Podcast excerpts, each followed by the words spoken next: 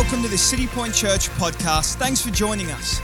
Every day is an opportunity to take hold of, so we hope this message inspires you and builds your faith, that it helps you have more of a God perspective for your day. Enjoy. Uh, I remember, I remember it wasn't that long ago. Uh, we were on a journey with them, and they had just grown and grown and grown, and uh, you know we're just getting sick and tired of Jen and me, um, and so we were we were like busting at the seams uh, to to give them an opportunity to take the reins of a church.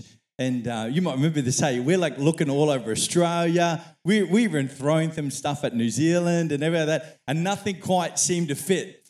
And it had never crossed my mind that they weren't going. I was.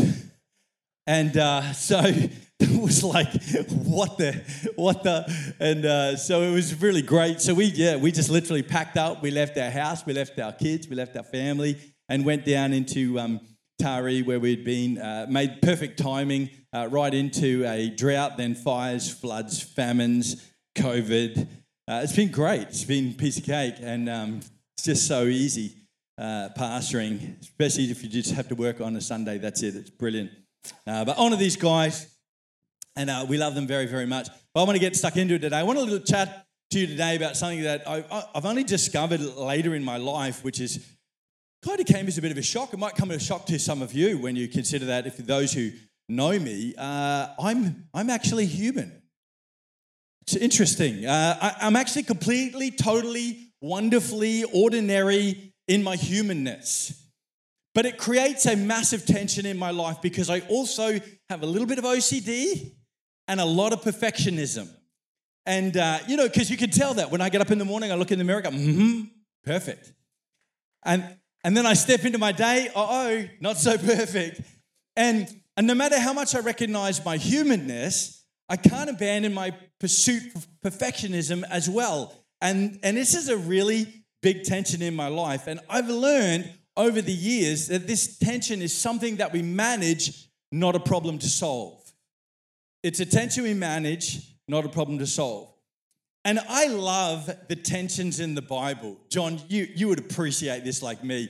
I really, really do. Like, if you've been around for a little while, you probably heard this. Jesus says, Don't worry, Matthew chapter 6. And you go, Oh, awesome. Okay, no, no problem. You know, don't worry, don't worry about anything. Okay, that seems fine, solved. Next problem. Then he says, don't be afraid. And, and it's like instantly you go, oh, that's brilliant, or just perfect, you know. And if you have a look at every single time he says these statements, he never retracts them. He then brings out a balance in the very next sentence or verses that unpacks it. But he leaves the tension hanging out there. He said to the woman caught in adultery, Go and sin no more. And she got up and lived a perfect life and never ever sinned ever again. Not true. Then there's another one. I remember I just spoke on this just the other day. It says, Be anxious for nothing. And you're like, brilliant. So when you got that big bill and you can't pay it or you're waiting on news, it's so easy. Just don't be anxious. Just, you know, you look at it, you go, and, and you know, I want to encourage you if you have your friends ring up, you just point at the verse and just go, it's easy, just don't be anxious. Piece of cake, don't worry about it. Heal the sick, raise the dead, walk on water, cast demons out, move mountains. You're blocking my view, move.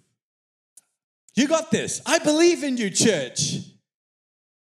How cool is the gospel? It's attention. It's attention. He doesn't remove the words, he doesn't make it easy. He doesn't just go, nah, kidding. he goes, I really want you to be perfect. I want you to walk in the light as I am in the light. That in, in you, you can't have, you know, good water and bitter water flowing out of your bodies. Okay, this is difficult. I am the righteousness of God in Christ Jesus. But I'm also a sinner saved by grace. I'm the head and not the tail, but sometimes I feel the butt of everybody's jokes.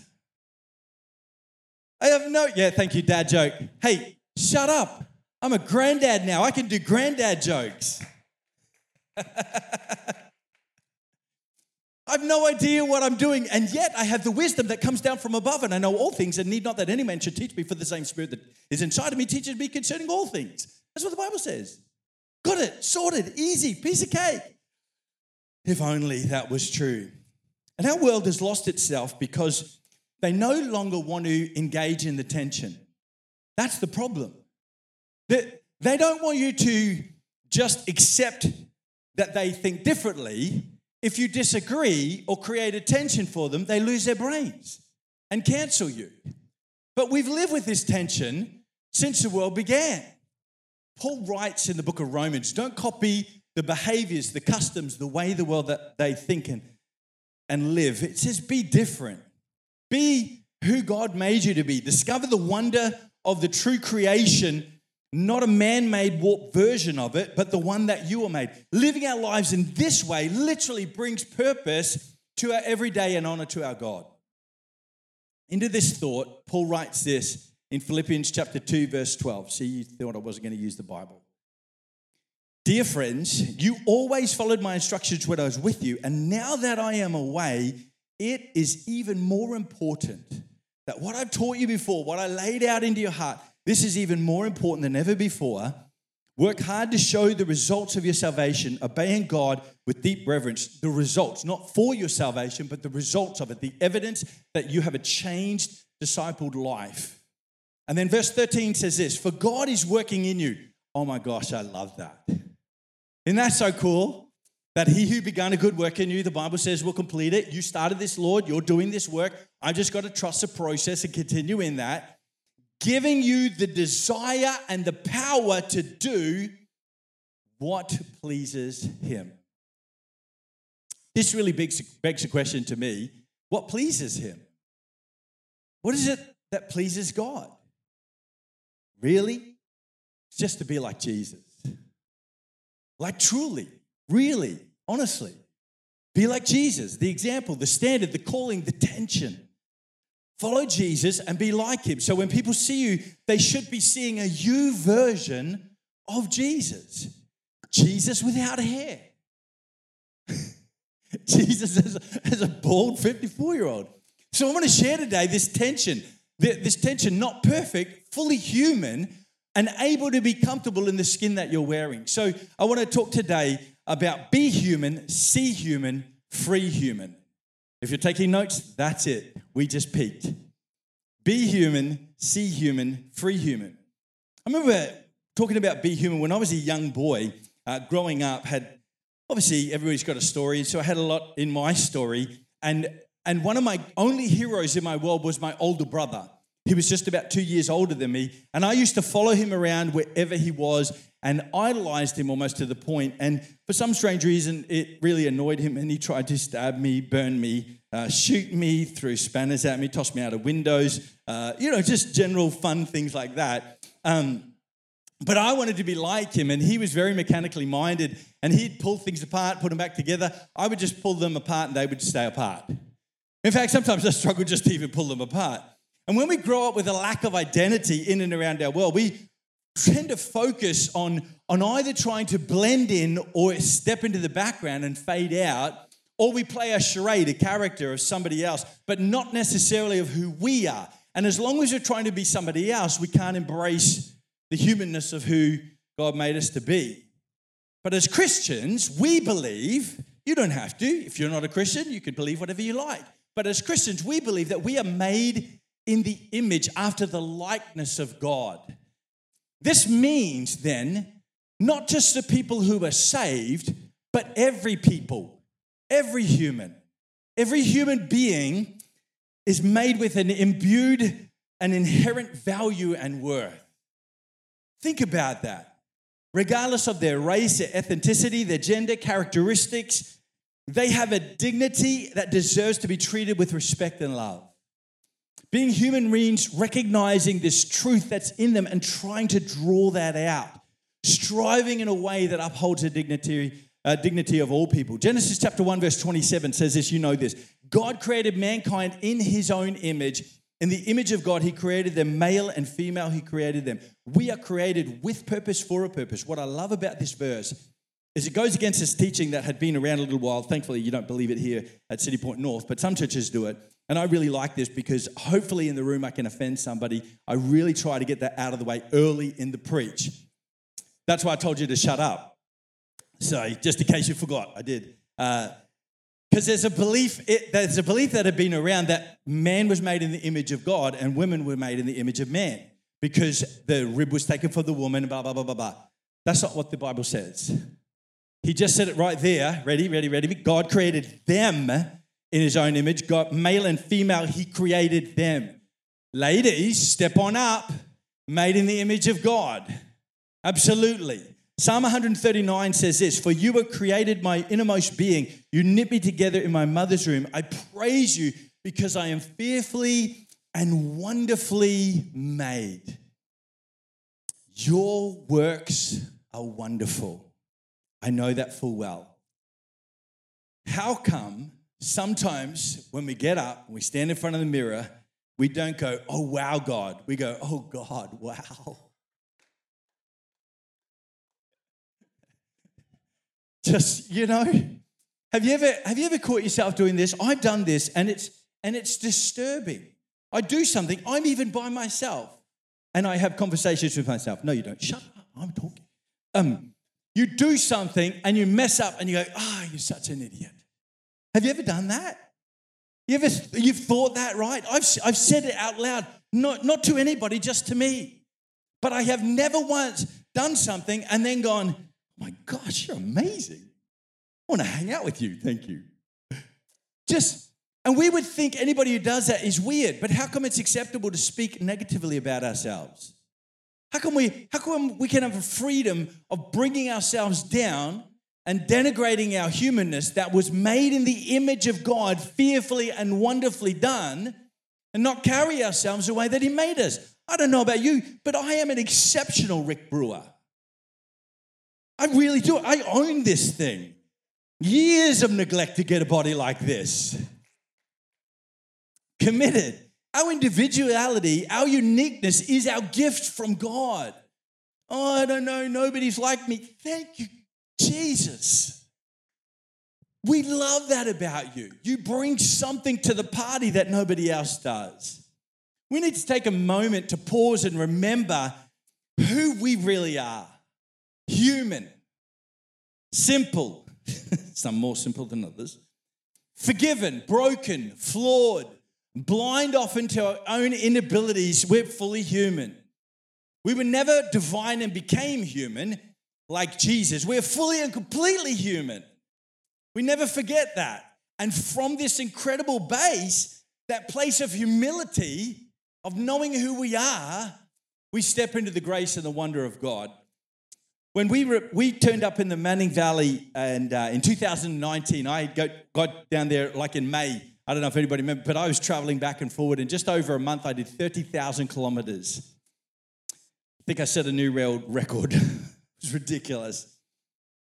The reason we did that was because the church was kind of in trouble. Uh, the pastor had successfully built it from 100 and or so people, and it was growing at an amazing rate down to 30 people when I preached there on the, on the Sunday. And I said, I, I think I need to step in right now, or there won't be a church to come down to.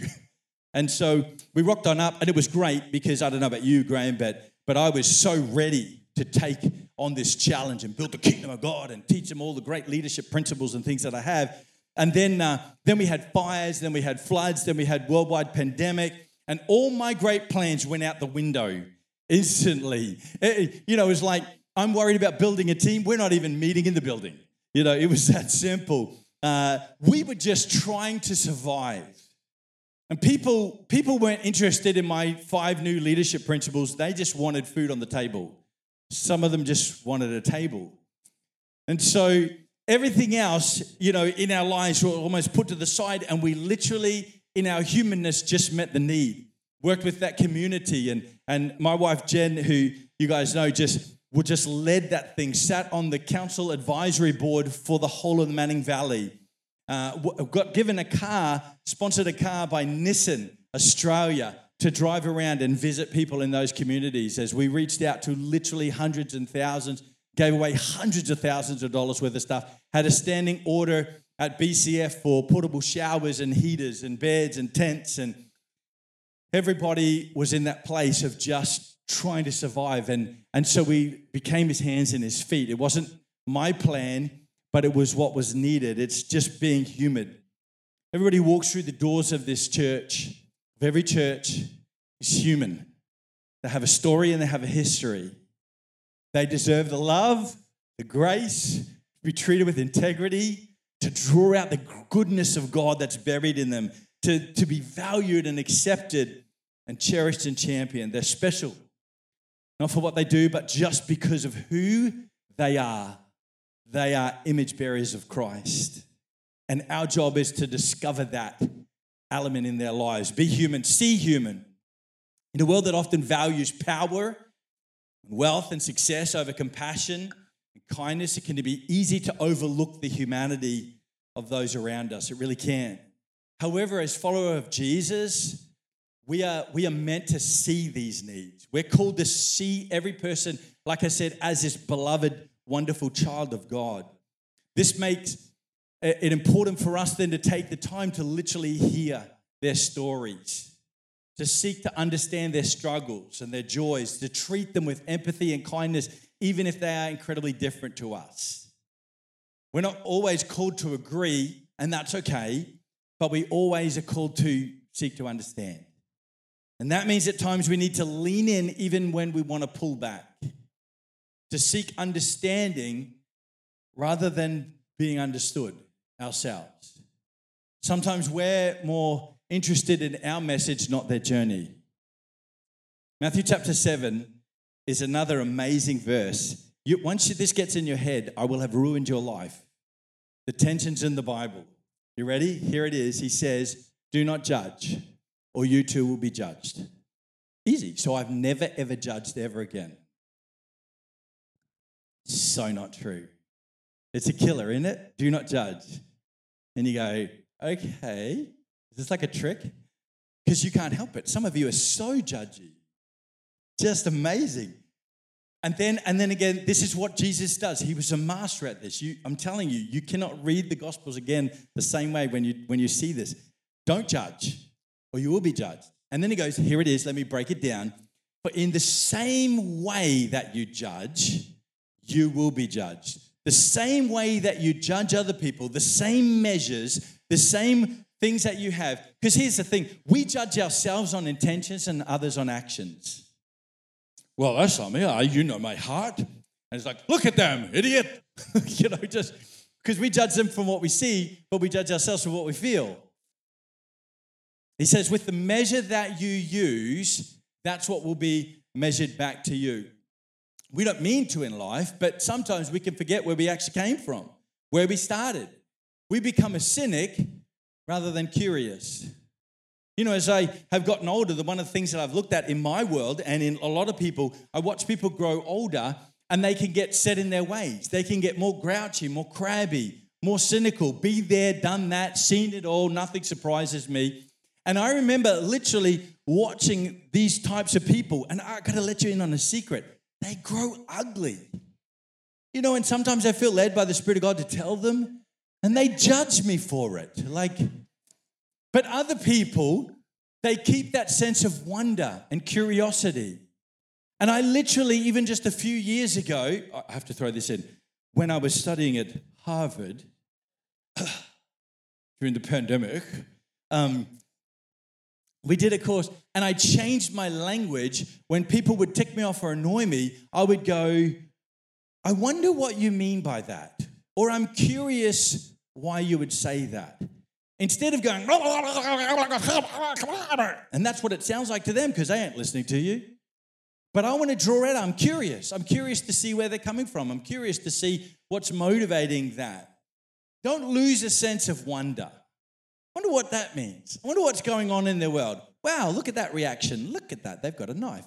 Interesting. I wonder how old that knife is. I wonder if it's been disinfected lately.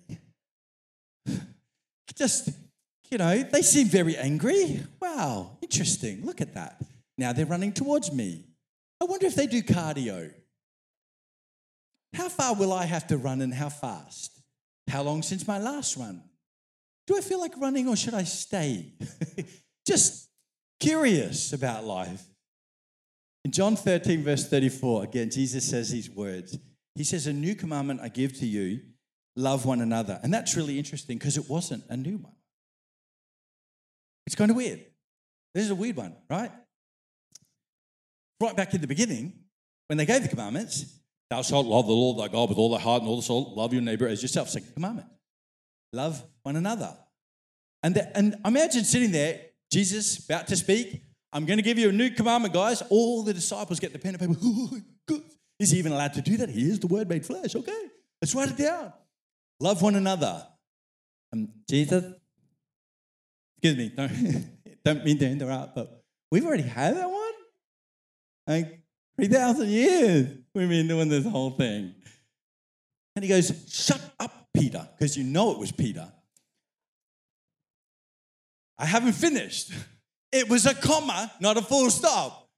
Love one another as I have loved you. And the room went quiet because they just witnessed him washing their feet and they couldn't even process that. They watched him love and serve the man who would betray him. They watched him die on a cross. Father, forgive them, for they know not what they do. He said, That, you talk about tension. That's the tension I want to create. Love one another. See the right way. See, we see through our preferences or our perceptions and our frame of reference, but you can't, you can't reach people if you don't see them. You need to connect there.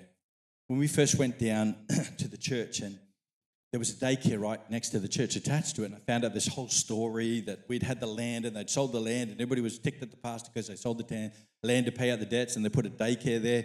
And this daycare was just a little bit carnal. They celebrated. Only two big festivals they had was Halloween, was a major major party, and NAIDOC week, and and all these other things that you know. Christmas without Jesus. Christmas was just Santa, Fat Man, and Easter bunnies, and and all of that, not one Christian. And so I thought the best thing I could do is put my wife in there. So I'm not going in there. They'll eat me alive, man. So, um, so poor Jen was dropped in there, and I said, "You've got more experience in daycares than me." She goes, "What experience? You drop the kids off. I, uh, you know, do you know how it works?" So I literally, I did. I sent Jen in to run the daycare and just be in that place, and uh, and I remember that we would have a dedication Sunday. We invite the, they have to come along. If they're employed by us, they have to come, you know, like the start of the year as we celebrate them. They're part of our family. And so the first year, like at least 60 plus percent of them dodged it, weren't here, didn't come. And uh, then the next year, about 50 50 came. This year we celebrated, we nearly had every staff member there, only two away. We now have over six people saved in that daycare.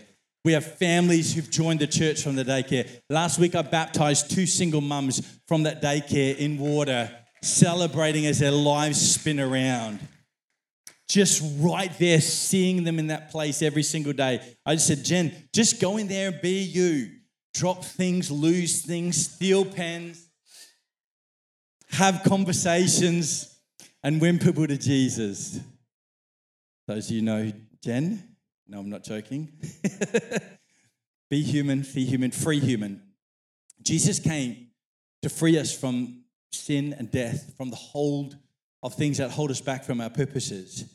And so for us, that is our call as well. He said, Go make disciples like this. Go find people like this. It means advocating for justice for people, equality for all people, working to dismantle systems of oppression and, and discrimination and and a helping hand to those who need it. By working to free others, how we literally work out our lives. And that's why ministry isn't necessarily measured by whether you have a pastor title or you stand on a platform, but you serve him in the place that you find yourself to free others around you, however you can. That's our neighbor, reaching our neighbor for the gospel. Luke chapter 4, verse 18 and 19 says, The Spirit of the Lord was upon me, Jesus says, because he has anointed me. And you are part of that verse to proclaim the good news to the poor. Good news to the poor is really simple, it means you don't have to stay poor.